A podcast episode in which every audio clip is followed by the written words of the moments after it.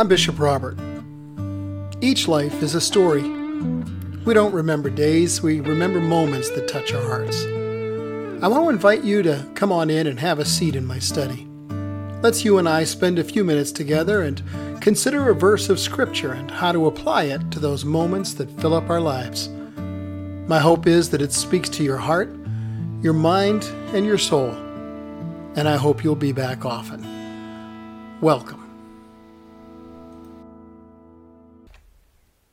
Manufactures your favorite luxury car? If you could receive a brand new, top of the line vehicle, which one would you choose? And what does that have to do with faith? hey, welcome to Mornings with Bishop Robert. Thanks for joining me. Come on in and have a seat with me as we talk about faith and fast cars. My goal is to introduce people to the Jesus they never knew and then help them get to know Him and His Word personally and better. So if our time together speaks to your heart, let me invite you to like, subscribe, and share it with a friend. Ask just about anyone, and they'll tell you newer is better. Improved is better.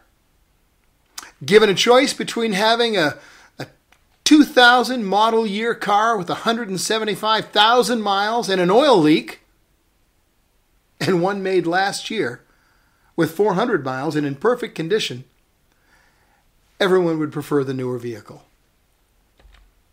Today's verse says, I am making all things new. That's especially true in regard to what Jesus does with us. The Bible tells us that if anyone is in Christ, he's a new creation. When we come to him, he recreates us from the inside out. I can tell you lots of folks wish he'd performed the miracle of creating a new outside right now, too. I mean, can you imagine getting a new, strong, healthy, indestructible body as a result of coming to faith in Christ? wow, I might even be handsome then. Hey, Jesus starts on the inside because it's what's inside that matters. By the way, spoiler alert, a new outside comes later as well. You know, some years ago, one of my relatives was quite wealthy, but he didn't want his wealth to be apparent to others. His wealth allowed him to enjoy some of the finer things in life, and among them were comfortable cars he purchased Cadillac's latest model, one of the top luxury cars of his day. But to conceal the true nature of the car, he also paid them to remove the exterior body of the car and replace it with the body from a simple Chevrolet. On the outside, looked like a Chevy, but it was all Cadillac inside. When we're born again in Christ, what He recreates in us is all Cadillac inside. Because He replaces our dead spirit with one that's new and alive. Now we're able to receive and be filled by His Spirit. Now we're able to have communion with Him in our spirit. Now He can transform us into His image. You may look like a Chevy on the outside. In fact, your exterior won't appear to be changed at all. But on the inside, you're a different, new, and recreated person.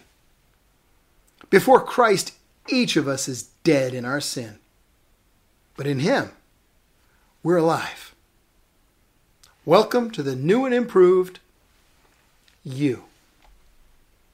Give yourself to Christ today and He'll make a new you. Friends, we're out of time this morning, but before you go, could I please ask you to help me introduce people to the Jesus they never knew? And then help them get to know Him and His Word personally and better. Please like this video. Really does help more people see it. Then click follow or subscribe so that you and I can get together every day. If you click the link in the description, I'll send you a free copy of my book, Count to One. Drop it right in your inbox for you. And one more thing. Please share this video with a friend, would you?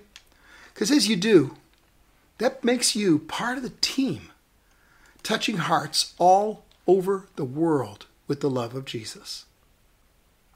Thank you for helping.